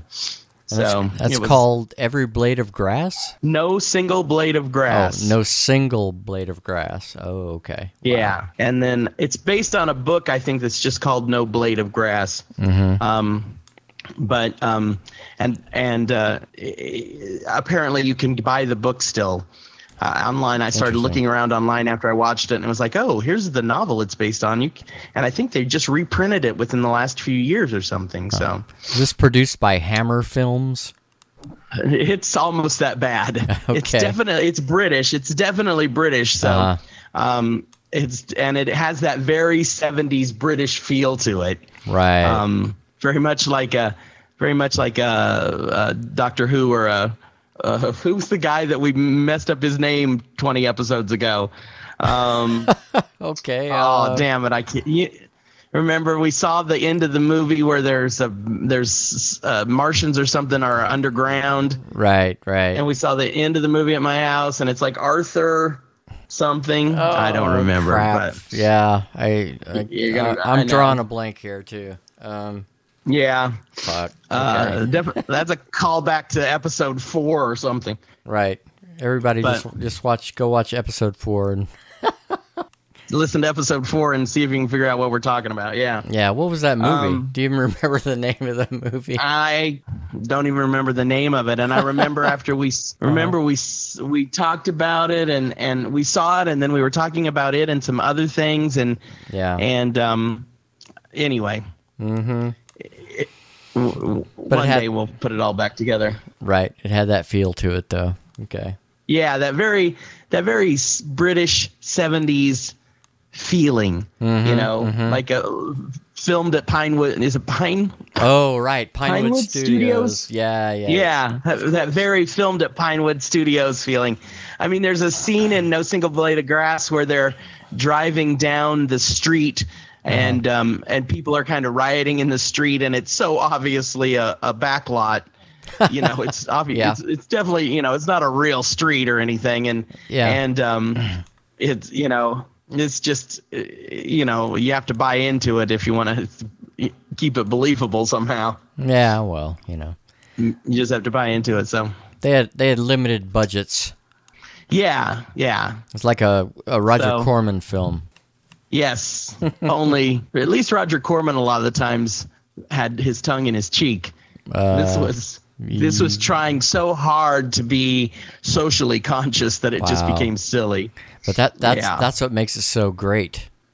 Is that it's try it was trying to be perfectly serious and straight and and failed miserably. Right. Uh, yeah. all so, right. but, you know, I love movies that I I call I call them cheesy movies, movies that are just so horribly bad that they're fun to watch. You know, Mm-hmm, and definitely Glen or Glenda is at the top of that list. Oh, Um, yeah. Wow. But was- no single blade of grass is great too. Have you watched The Wall with Chris Hardwick yet? No. No, I I- What? you haven't watched The Wall? no, that's I can't. That that's got to be the most horrible show ever. Oh my god. You know, it's it's like a big uh plinko board with with colored balls, Yeah. and let me tell you, Mm-hmm. it sucks balls. It really does. Who's the who's right? the other ho- who's the other celebrity on the show? uh he's not on the show, but the um the athlete that every Levon Le, Le, oh my god. LeBron James. The one who LeBron James, thank you. That was Yeah. that that for some reason it seemed racist, and it, I I I hope it wasn't. Um, No. he he is the producer of that show, Oh, okay. and okay. so you don't see him.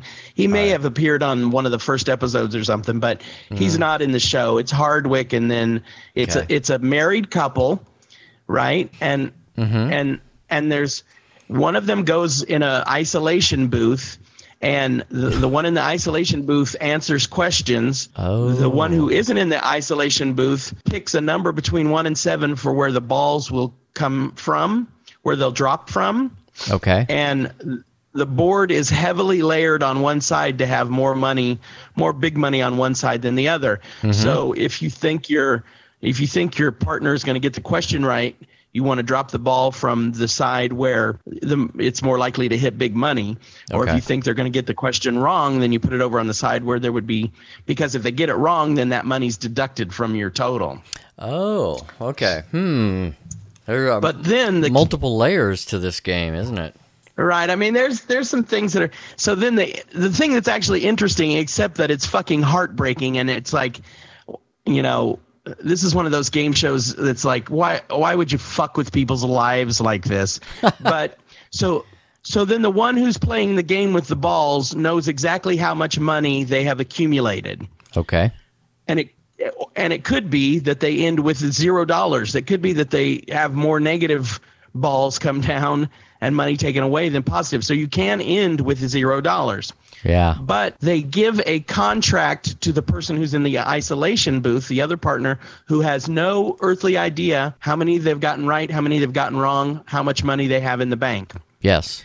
and they and they make them an offer based on how many questions they got right. So it's usually somewhere between fifty and a hundred thousand dollars. Hmm. And that that person can sign the contract, and then they automatically get that fifty to a hundred thousand dollars. or if they tear up the contract, they get whatever their partner has won. Oh And boy. and almost almost yeah. So, you know, it's usually husbands and wives. Mm-hmm. So almost every time the it's the wife and it's the wife who answers the questions and every time I've seen it the wife tears up the contract and one time the wife tore up the contract and they had zero dollars so they went home Uh. with nothing Holy shit. Okay. but one time she tore up the contract and it was like for 50 or 60,000 dollars Oh shit. and he had accumulated he had accumulated half a million because- Whoa. Okay. So yeah so if she had signed the contract they wouldn't have got the half million they'd only got the 50,000 Right. Well, So, either either way, yeah. they would have they would have won pretty good. But yeah, w- right but winning half a million is definitely much better than winning fifty thousand, of course. right yeah Oh, so okay. Hmm. just a just a really I mean it's just one of those game shows that it's kind of interesting it's it's also it's really boring at parts Ah. um Okay, well- th- there are a few interesting things about it but mainly it's just like oh let's fuck with people's lives Well, let me ask you this, and uh, and a lot of game shows are guilty of this. Do they ask people about their lives, and and, and everybody gives a sob story? No they haven't I Oh, haven't seen okay. anything that's like that Thank yeah, goodness. it isn't, Thank goodness for that. At it is- least, yeah. It isn't like, oh, let's yeah, let's bring these homeless people out here and give them a chance to go home with a million dollars or nothing.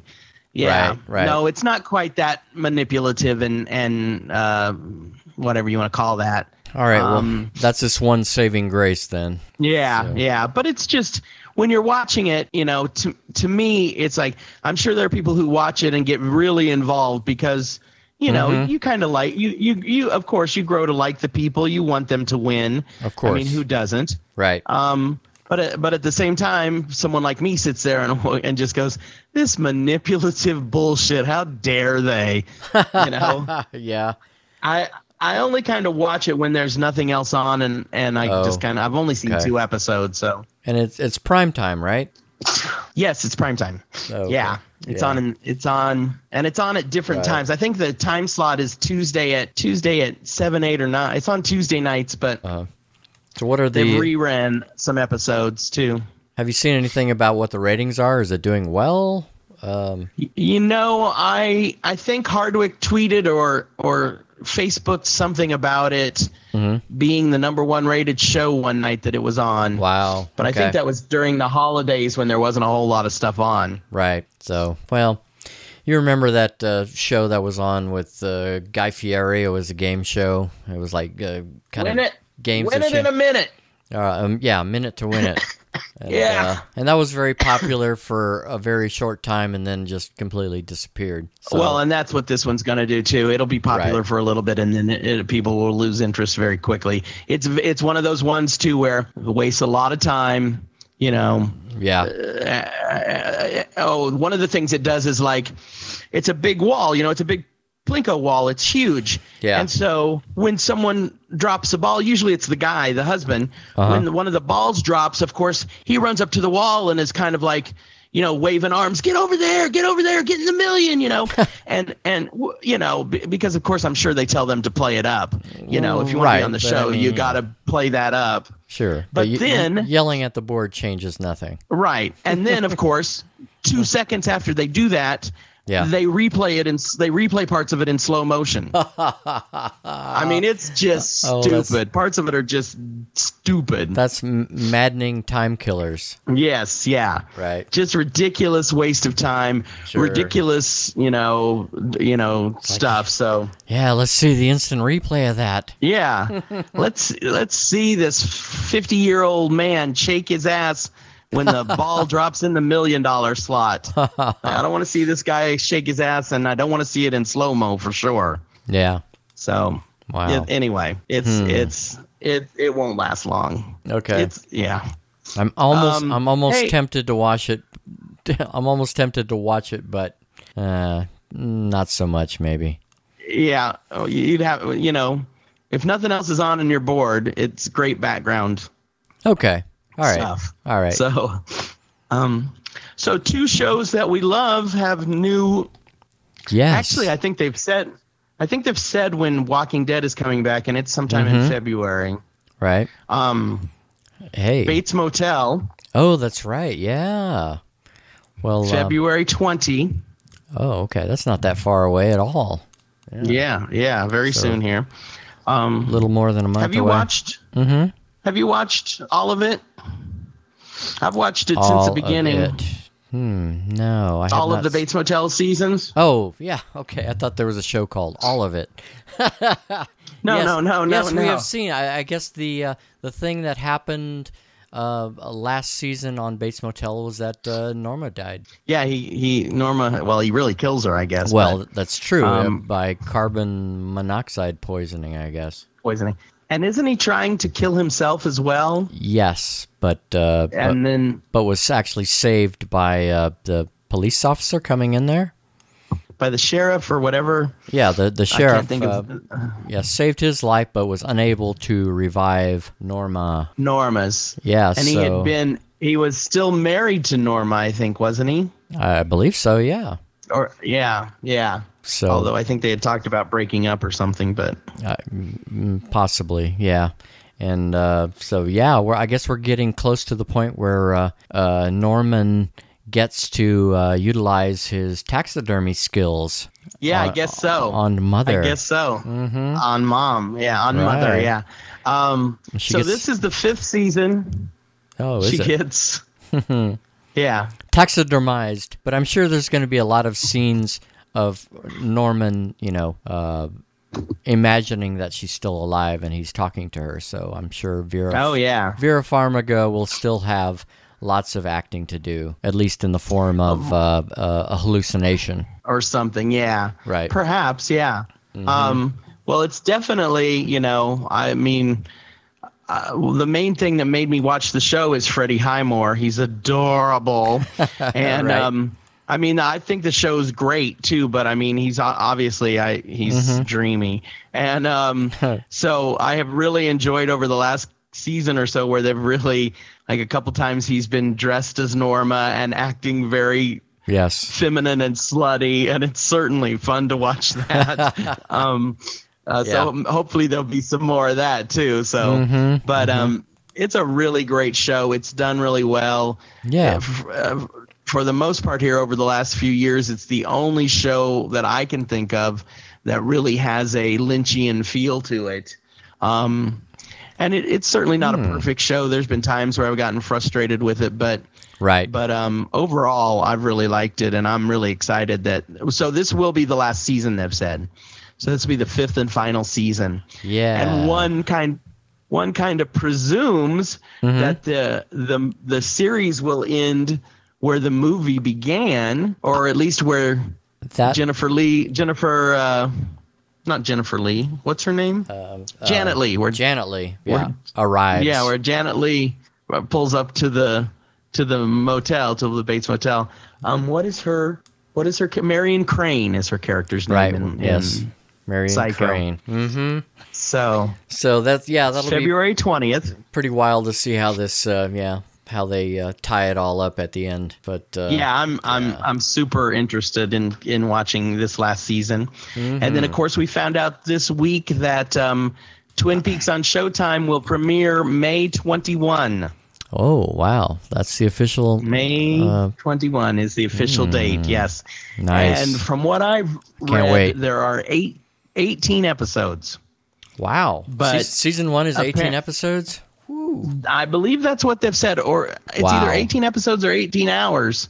Damn. Um, Nice. I know they've let Lynch cut it into any size Uh, episode that he wants, that's awesome. but I'm one presumes they're you know near an hour each or so. But Probably. Yeah, I'm so excited. I can't wait. I just and I, you know, it's Hey, one of those things where Something to look forward to in 2017. right? Yeah, yeah, hopefully something. Yeah, at least the one good thing. Right. Um, besides just doing this podcast. yeah. Um, yeah. But, um, you know, I uh, there'll be a lot of hype. I and I don't want to know much about it. I certainly want to go in as as uh, what do you call it when you're as dumb as dumb as I can, Right. as uh, Yeah, as like- unknowing as possible. right. They haven't they haven't uh, revealed very much so far. You saw the latest the latest advertisement for it was David Lynch as Gordon Cole eating a donut. Right. Yeah. that's it. And uh, that's the way I like it. I don't want to be telegraphed too much stuff.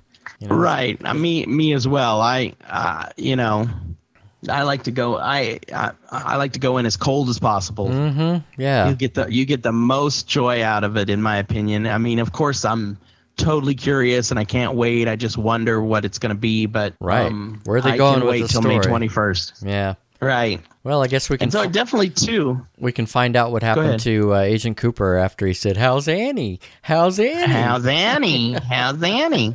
I think um I you know, I think I don't know where I was gonna go. Oh, I definitely want to watch the uh all the old episodes between now and May. Oh yeah. so yeah. I'm gonna have to dig out the DVD and start binge watching the right. the original series because um, yeah.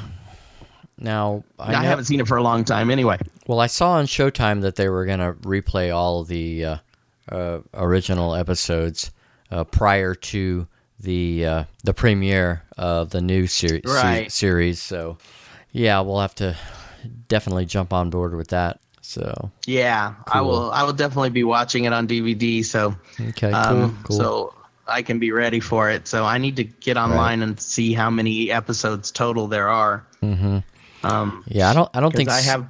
I don't think Sierra's ever seen all the episodes. I could be wrong. I know she's seen a good portion of the original series, but I, I'm not sure if she made it all the way through yet. But uh, I'll, I'll have to double check with her. And but you know, no matter Yeah. what, no matter what, I want to re-see all of the all of the- Yeah, me the too. season, yeah, the first Yeah, ser- series. absolutely. Yeah, but uh, yeah, that's we should cool. get together and watch the first couple episodes or something. But Yeah, I know it's good. difficult to do that, but it would Uh, be fun. We can work that out. Hey, did you see the the season premiere of This Is Us? Oh yes, Yeah. yes, well, just uh, as good. Mm-hmm. It was good. Of course, uh, the whole um, Toby passing out thing kind of was a little anticlimactic, other than the fact that he needed to get surgery. But then that just became background, became Right, a right. background story. Whereas the uh, the story with uh, uh, Kevin and his new girlfriend and the return of his old girlfriend and all of that, that's probably the most drama that there there was, and then there was the backstory Yeah. of of the uh, of uh, Jack and his wife, you know, getting their first house and how that came about. Right, Oh, and a little more backstory about his abusive father that he Right. that he got some money from to get the down payment on the house and stuff. right, and that was the. You know, I love that show, and it's very rarely uh, typical. But the um, the Mandy Moore stuff, the mom with her mom, who's a, a passive aggressive bitch, Oh, right. kind of broke. I was just like, yeah, come on, we've seen this. Let's go somewhere else. Yeah. Um, but you know, the show's so good and it's been so overwhelmingly good. I'm certainly able to forgive it for a few things here and there. Mm-hmm. Um, also, there was a little bit of story with um, Will the William oh, right. Yeah, and yeah. uh, yeah, and the boyfriend, and then at the end, William wanting to go off his chemo, and and um, Randall saying that it would it was okay. That broke my Yeah. heart. That was a tough one to watch, Yeah, that's true. but such yeah. a good show, so good. right you know dealing with uh, re- real life issues in real life ways uh, is, Yeah, just really Mm-hmm. interesting. I mean the the format of of flo- flopping isn't the right word, but you know, bouncing around in time. Mhm. You know, so you see how things went at one point, and and then that kind of helps you see what's happening at a different point and Yeah. why things are going the way they go. And Yeah. it's just a really cool format for a show. Very, you know, very different. And um, and yet not. Um, it's not one of those shows where someone could start watching it now. I think and catch up pretty quickly on what it's about.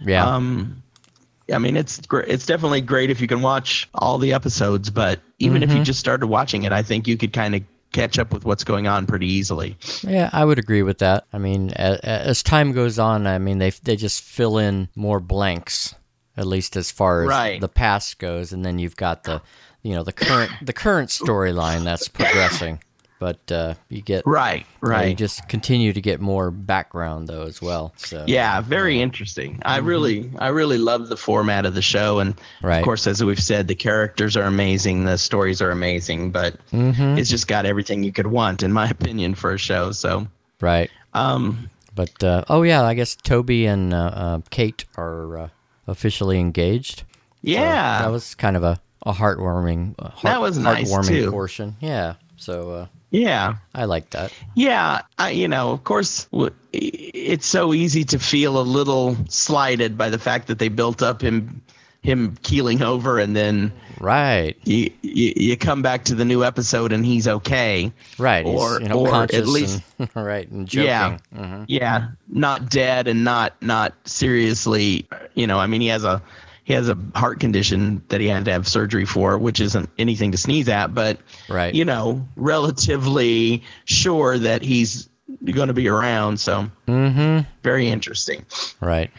Yep, I'm still on board with that uh, show. That's for sure. So. oh me too I, uh, and apparently so are a lot of other people. It's a v- very popular. yeah it seems to be doing well so that's good Mhm. um yeah.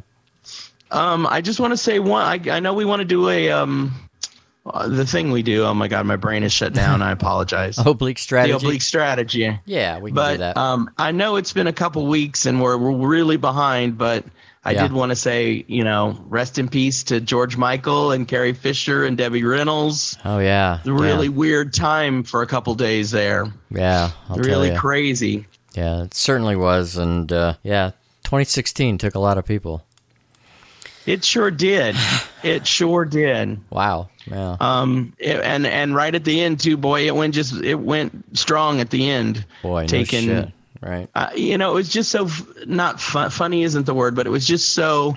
I mean, I made a little joke online when Carrie Fisher passed away that you know Right. uh, Debbie Reynolds was would be mad that Carrie Fisher was stealing the show because they always had a little bit of a a, a funny rivalry as mother and daughter, right. and they then did. Debbie Reynolds, you know, and when you think about it, it's just like, I mean, you know, her her son has said there, you know, the the death of Carrie just devastated her, and you you you can just see that. Ha- I mean, that almost seems like it should have we should have all just assumed and known that was going to happen. You know, Hmm, it was mm-hmm. they were so they were so tied together as Wow. mom and daughter that you know Yeah, I didn't. I, I'm sure she was Debbie Reynolds was so distraught that Oh. she just gave up. Yeah, that it seems like that. Yeah, I mean, yeah, you, you see that a lot with uh, married couples, and I guess you know, you know, people who are just very close in general. That that Right, probably yeah. is not that uncommon, right? So that's, Yeah, I don't think so. I I mean, Yeah, you know, grief is grief. You know, grief is like stress. It's just a bitch. It'll it'll mess you up. yeah, And um absolutely. and yeah, so Mm. so it was you know that was really shocking. And then of course George Michael. Yeah, Um, I was I was just there was a lot of stuff online about how you know we lost Prince, we lost Bowie, we lost George Michael, we lost 3 uh, male singers who kind of redefined what m- masculinity was. yeah, Um, you know, and um, to be sure. and all three of them, all three of them, really kind of unexpected, just random. You know, out uh, no one saw it coming.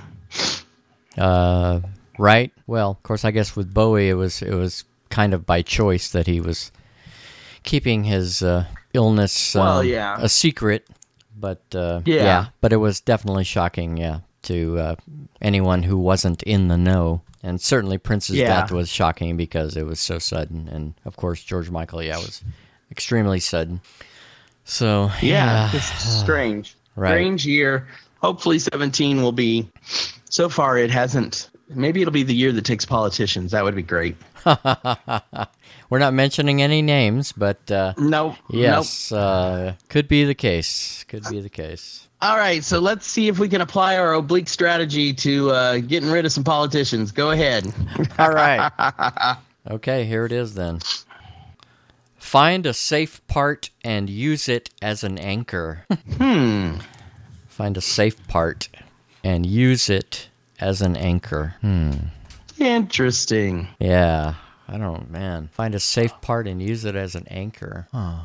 Yeah, you know, Yeah. find that thing that's working and Right. build from there. Okay. I, yeah, that's probably Yeah. the best explanation that that I've heard from either one of us so far. but Right? yeah, Find a find the safe part, right? find a Find safe safe find a safe part and use it as a safe part yes. and use it as an anchor. Yeah. Yeah, I, I, mean the that- safe part. Yeah. right. A part that you're comfortable with and expand from there. Hmm. Okay. Right, yeah. The part that works, the part that seems to be working. Yeah. Interesting. I'm gonna I'm gonna think on that for a few days. I like that. Yeah, I do too. I like that a lot. I like it a lot. Right. Well, Well, cool, this man. has been a good episode, man. Yeah, I've enjoyed it. I mean, we haven't uh, talked in, in a while, and so we had a lot of lot of lot of ground to cover. So I'm Yeah. I'm, I'm glad we were able to to do that. So that's pretty awesome. Me too. Mm-hmm. Yeah. Hopefully, we will be able to get together again within the next week or so. Yeah, you know, the holidays always make it uh, difficult to stay on a schedule. It does. and especially It sure know, does. Uh, the trip I went on and stuff like that. Uh, also, Well, yeah, me kind of- being sick has also really thrown me off. Oh, good point. You know. All right. Yeah. Well, I guess uh, yeah, we've come to the end here, and and absolutely it was a good show. So I guess we'll just tell our viewers, our viewers, our listeners, slide in next week for another fabulous episode of A Slippery Slope. Lodger out and proud. Hell yeah. Woohoo!